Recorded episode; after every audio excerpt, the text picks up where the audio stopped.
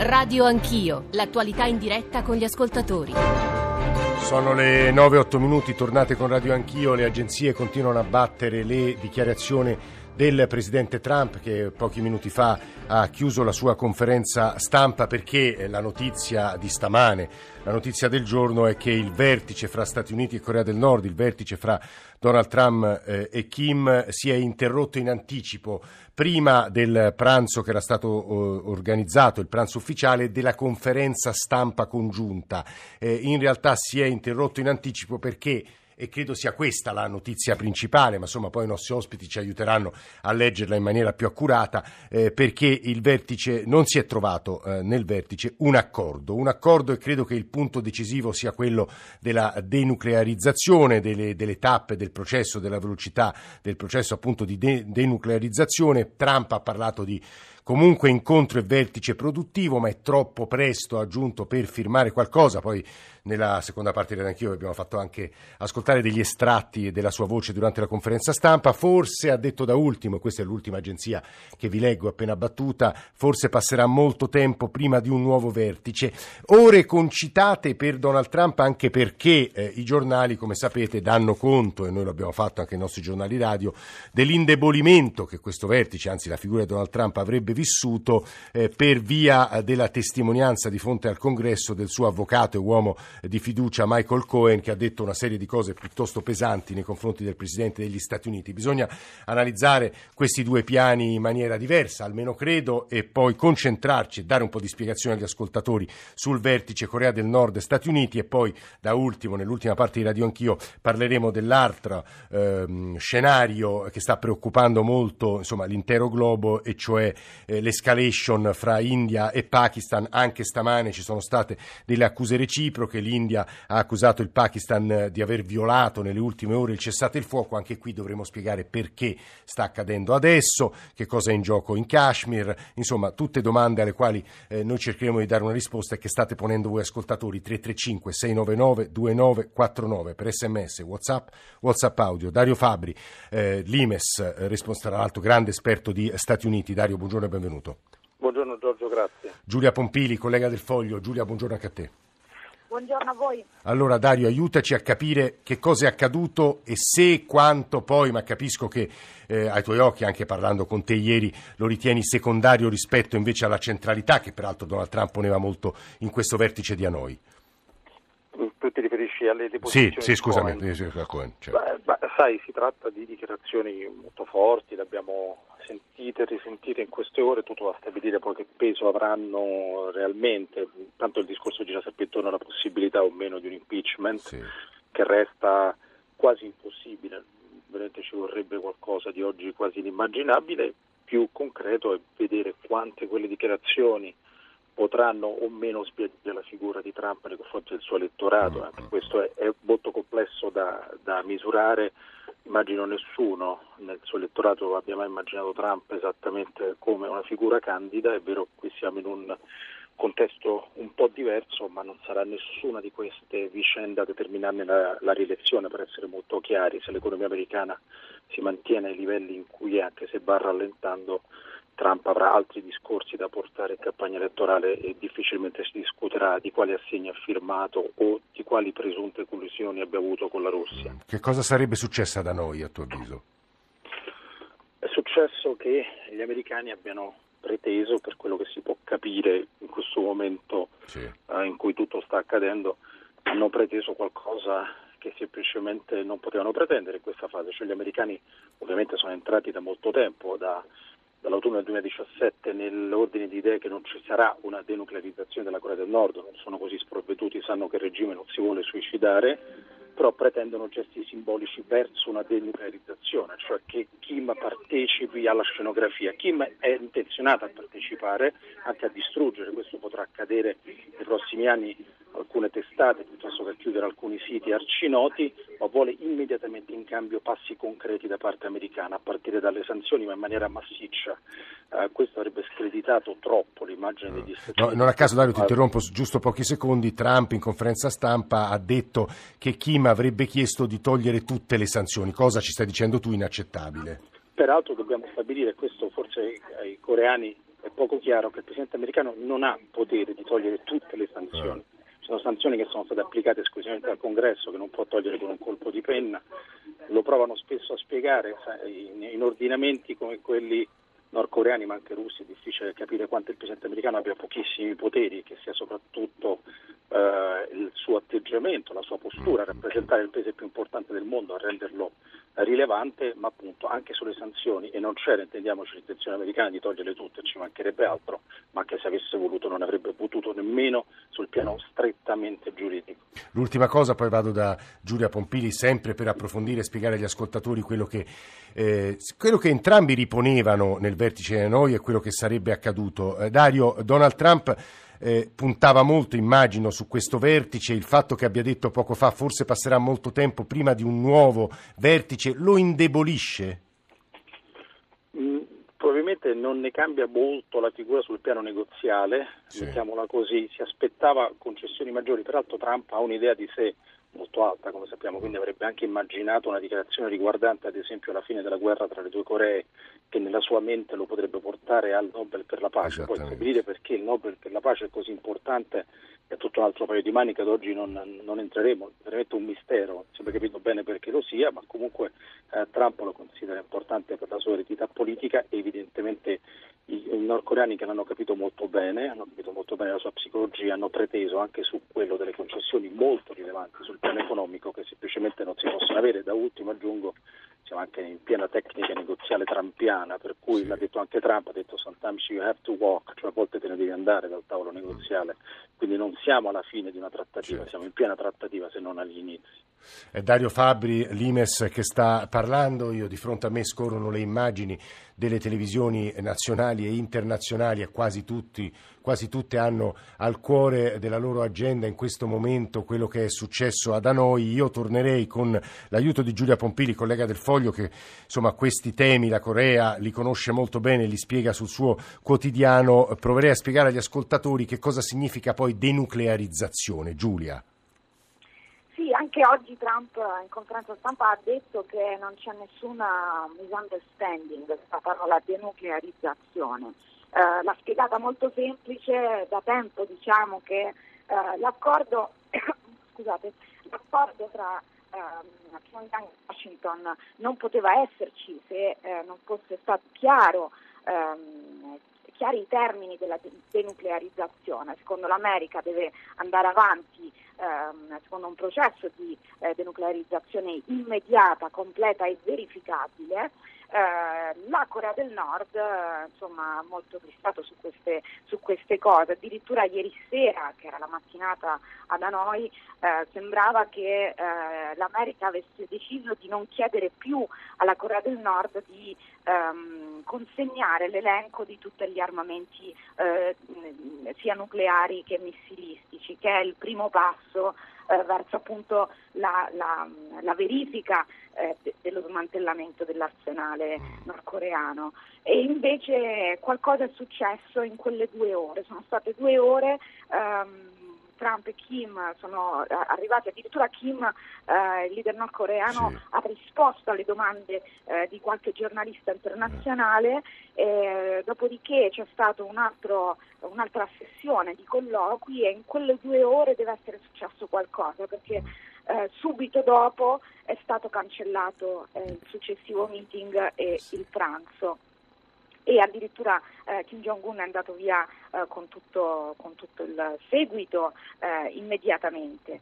E, um, Dunque la parola denuclearizzazione è al centro delle trattative, eh, ma come diceva appunto il collega prima, giustamente c'è anche eh, una questione su ehm, che cosa realmente vuole la Corea del Nord dall'America e cosa è disposta a concedere. Scusa eh, Giulia, è una brutta notizia per Giappone e Corea del Sud? Beh, per la Corea del Sud sicuramente sì.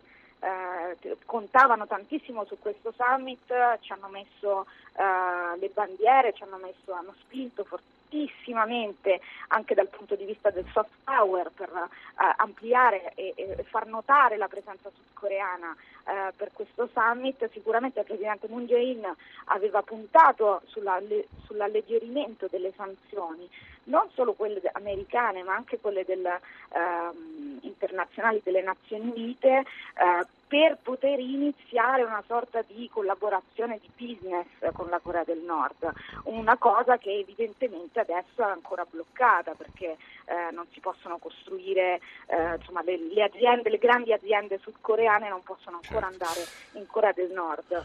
E il, il, Giappone invece ha tutto da guadagnare perché Shinzo Abe è stato l'unico eh, paese del, dell'alleanza ehm, occidentale, diciamo così, a, certo. a, a, volere ancora isolamento e ancora sanzioni. Questo ricordiamolo sempre. Eh, Giulia Pompili e Dario Fabri, approfittiamo della vostra presenza e poi daremo la parola a padre Bernardo Cervellera, che è il direttore di Asia News, per sentire da voi, che siete due esperti di politica estera, eh, qualche informazione e spiegazione per i nostri ascoltatori su quello che sta accadendo in Kashmir tra India e Pakistan. Ora non so se voi siete degli esperti anche di quella area geografica, ma insomma potete fornire degli elementi per leggere leggere quello che sta accadendo ai nostri ascoltatori. Giulia Pompili, comincerei da te Giulia e poi da Dario. Giulia. L'escalation è, è molto pericolosa, ehm, esattamente a volte sulla Corea del Nord addirittura eh, qualche tempo fa si parlava proprio eh, di un modello Pakistan che è una potenza nucleare non riconosciuta dalla comunità internazionale ma effettivamente possiede le bombe nucleari esattamente come l'India e l'escalation, no, un'escalation così non si vedeva da 50 anni quasi, ehm, è sicuramente, addirittura Trump ne ha parlato oggi, è sicuramente uno dei temi fondamentali di politica estera, soprattutto per la stabilizzazione dell'Asia.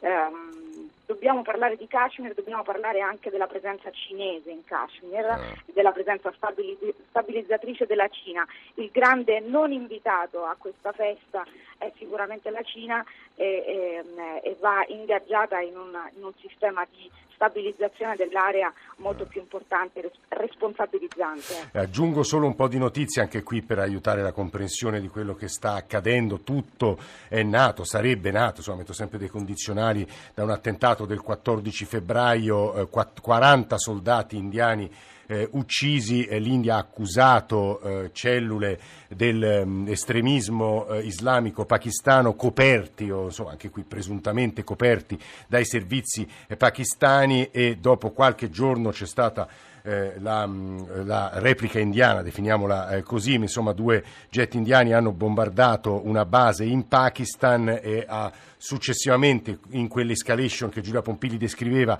sono stati abbattuti due jet indiani, è stato catturato uno dei piloti indiani e stamattina, queste sono le notizie delle ultime ore, l'India accusa il Pakistan di aver violato il cessate il fuoco che si era determinato nelle ultime ore. Dario, se vuoi aggiungere qualcosa su questo poi sentiamo padre Cervellera. Dario. Sì, certamente siamo davanti, come è stato detto, ad un'escalation certamente inedita, in questo senso almeno da molti anni, da molti anni India e Pakistan, intendiamoci, hanno combattuto tre guerre per il eh. Kashmir, non, non, è un argomento nuovo, ma in ambito del collocamento di questi due paesi, al di là dell'aspetto contingente che riguarda appunto la lista sul Kashmir e l'utilizzo da parte del Pakistan di gruppi più o meno terroristici per poi colpire ad esempio i militari regolari indiani, ed è qui anche la risposta a cui tu facevi riferimento, due paesi, Pakistan ed India, che stanno scegliendo dove collocarsi. Gli Stati Uniti hanno comunicato molto chiaramente in questi anni al Pakistan che devono fare una scelta di campo molto evidente che non riguarda il terrorismo, che non interessa niente a nessuno ed è un falso argomento da sempre nelle ah. questioni importanti, ma scegliere da che parte stare fra Stati Uniti e Cina, in riferimento ah. infatti in precedenza alla Cina è certamente importante, l'India che è un paese troppo più rilevante del Pakistan vuole giocare su più tavoli e può farlo, il Pakistan no, non è un caso che la Cina, eh, pardon, che l'India abbia scelto di reagire in questo momento così, anche, anche a fronte di molti morti, intendiamoci, ma perché sa di avere gli Stati Uniti dalla propria, almeno molto contraria al Pakistan attuale uh-huh. e questo ha giocato certamente un ruolo. Non è un caso che Trump l'abbia anche per sviare l'argomento di un insuccesso come quello diplomatico di oggi da noi, abbiamo immediatamente parlato della questione perché Trump sa bene che poi in, pal, in, in, in ballo, eh, in, ballo, c'è anche lo schieramento, come dicevo, di queste due eh, eh. grandi potenze, soprattutto l'India ma anche il Pakistan, che così com'è agli Stati Uniti non va più bene, dal quale pretendono una scelta di campo evidente. Dario Fabio e Giulia Pompili, grazie a entrambi per averci aiutato a leggere quello che è accaduto a noi nelle ultimissime ore, ma anche una prima introduzione e spiegazione di quello che sta accadendo in Kashmir e sul quale eh, chiederei eh, qualche eh, insomma, dettaglio in più e spiegazione in più al direttore di Asia News, che è un sito che tra l'altro ci aiuta a leggere quello che accade in Asia con particolare accuratezza. Padre Bernardo Cervellera ne è il direttore, lo salutiamo e lo ringraziamo per essere con noi. Buongiorno eh, Cervellera. Buongiorno, buongiorno a tutti gli ascoltatori. Oltre a mh, quelle mh, insomma, definiz- aiuti, eh, riflessioni, ecco, elementi di lettura che ci hanno fornito Pompili e Fabri, penso che si possano aggiungere il fattore eh, politico elettorale e il fattore ah, religioso, certo. credo, padre Cervellera, ma ci aiuti lei. Beh, anzitutto il fattore religioso, perché il problema grosso del Kashmir è nato dal fatto che è una popolazione quasi completamente musulmana, che però è stata, eh, diciamo così, inglobata nell'India al tempo della partizione del 48, del 1948, quando appunto hanno purtroppo in modo sventurato diviso questi due paesi tra Pakistan, tutti musulmani, e India invece tutti gli indù, cosa che è stata falsa perché in, tutti, in entrambi le, le, entrambe le regioni ci sono gruppi di diverse religioni, invece hanno voluto fare una partizione di tipo religioso e questo ha creato il problema di, pachi, di pakistani, mu, eh, di, di, persone musulmane eh, governate da un governo, diciamo così, indù.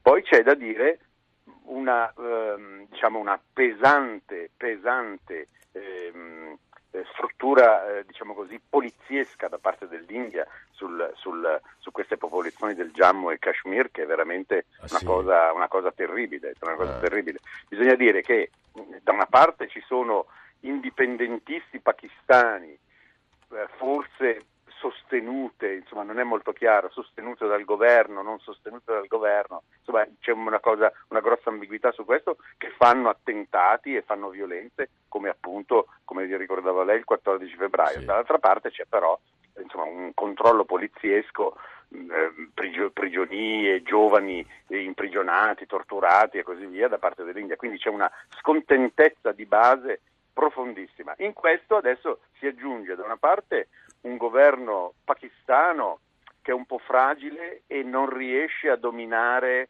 la casta militare pakistana. Uh-huh. La casta militare vorrebbe avere più, più, voce, più peso e così via, uh-huh. quindi naturalmente si fa forte di, questa, eh, di, di, questa, di questo conflitto. E dall'altra c'è il fatto che Narendra Modi, che è il primo ministro il primo ministro indiano è, è vicino alle elezioni e siccome ha perso già il suo partito, il BJP, il ah. Bharatiya Janata Party, ha perso alcuni, eh, alcuni, alcune regioni dell'India, ah. naturalmente in questo moto di nazionalismo. Ecco, questa di... tensione potrebbe giovargli in sede elettorale, eh, questo ci sta sì, dicendo. Di fatto, di fatto sì, potrebbe giovargli perché appunto eh, loro eh, il suo partito punta moltissimo al nazionalismo indù, all'andare contro i musulmani e quindi insomma questa cosa qui eh, ci viene come il calcio sui maccheroni. Mm, genesi e spiegazioni ci sono state fornite, almeno una primissima. Eh, genesi e spiegazioni sulla genesi da Fabri Pompili e, e Padre Cervellera, al quale però per chiudere questa puntata di Radio Anch'io farei una domanda sulle possibili previsioni, possibili scenari eh, di questa escalation, Padre. Ma io diciamo che io spero in qualche Poi gli ascoltatori che... ci stanno scrivendo, padre Cervellera, ricordiamoci, sono due vere potenze nucleari e questo è il rischio. Sì, sì infatti, eh. cioè, proprio perché sono due potenze nucleari, io penso che la comunità internazionale cercherà di tenerle molto a freno, perché eh, prima di tutto perché insomma, Pakistan e India sono al centro dell'Asia e le linee aeree in questi giorni sono state tutte sì. eh, catapultate, cambiate e così via, quindi c'è un problema di commercio proprio. La Cina stessa eh, ha bisogno di un Pakistan pacificato per far passare la sua nuova via della seta, quindi non penso che eh, diciamo, porterà, il, al, il, porterà eh, sostegno al Pakistan. Certo era, era interessante quanto diceva Dario Fabi, eh, gli Stati Uniti in sostanza chiedono una scelta di campo al Pakistan. Gli Stati Uniti ci chiedono una scelta di campo dal punto di vista, punto di vista del, del, suo, del, conflitto con eh, il terrorismo, sì, eh, perché il problema, il problema, del Pakistan è che in questi anni proprio la, la casta militare ha sempre giocato eh, diciamo, o di dire combattiamo il terrorismo e poi però eh, nello stesso tempo sostenere i talebani, mm. eh, sostenere gruppi, eh, eh, gruppi, terroristici. Padre, ricordiamo che Osama Bin Laden aveva trovato rifugio in Pakistan. Eh, esatto, esatto. Quindi insomma questa ambiguità, gli, gli Stati Uniti chiedono, chiedono che, che finisca questa ambiguità. Naturalmente loro chiederebbero anche che finisca l'ambiguità di un amoreggiare con la Cina e nello stesso tempo ricevere gli aiuti dagli Stati Uniti. no, questo, questo, è, un, punto delicatissimo, così come faceva bene sottolineare il fatto del legame fra India e Stati Uniti, Dario Fabri poco fa. Sì, beh, io penso che ci siano più motivi nazionali interni, ah. no? tanto più che ci sono, diciamo, ci sono, anche grossi problemi sociali in tutti e due, in tutti eh e due sì, i paesi, quindi una guerra è qualcosa che trascina l'unità della popolazione, eh, buonanotte, cioè le statistiche sono che il Pakistan ha, popol- ha 30% della popolazione sotto il livello della povertà, l'India ha il 22% della popolazione sotto il livello della povertà. Essere due potenze nucleari con mm, tali, esatto. tali piaghe sociali è veramente è una, delle, delle, tante contraddizioni della, della, contemporaneità, dice vergognosa Padre Cervellera, che ringraziamo molto assieme a Giulia Pompili e a Dero Fabri per averci aiutato a capire quello che è accaduto nelle ultime ore, sul quale ovviamente si moltiplicano le agenzie in questi minuti, ad Hanoi, Corea del Nord e Stati Uniti, Trump e Kim, ma anche sul confine del Kashmir fra India e Pakistan. Grazie a tutti per averci ascoltato stamane in console, Gabriele Cagliazzo e Massimo Vasciaveo e poi la redazione di Radio Anch'io, Nicola Amadori, Alessandro Forlani, Alberto Agnello, eh, Lidia Cordella, Maria Grazia Santo, Elena Zabeo. Mauro Convertito è il regista di questa trasmissione che adesso dà la linea a 100 città. Ringraziamo molto chi ci ha ascoltato, mm, vi auguriamo buona giornata, ci risentiamo domani mattina alle sette e mezzo di nuovo con molti temi e molto confronto.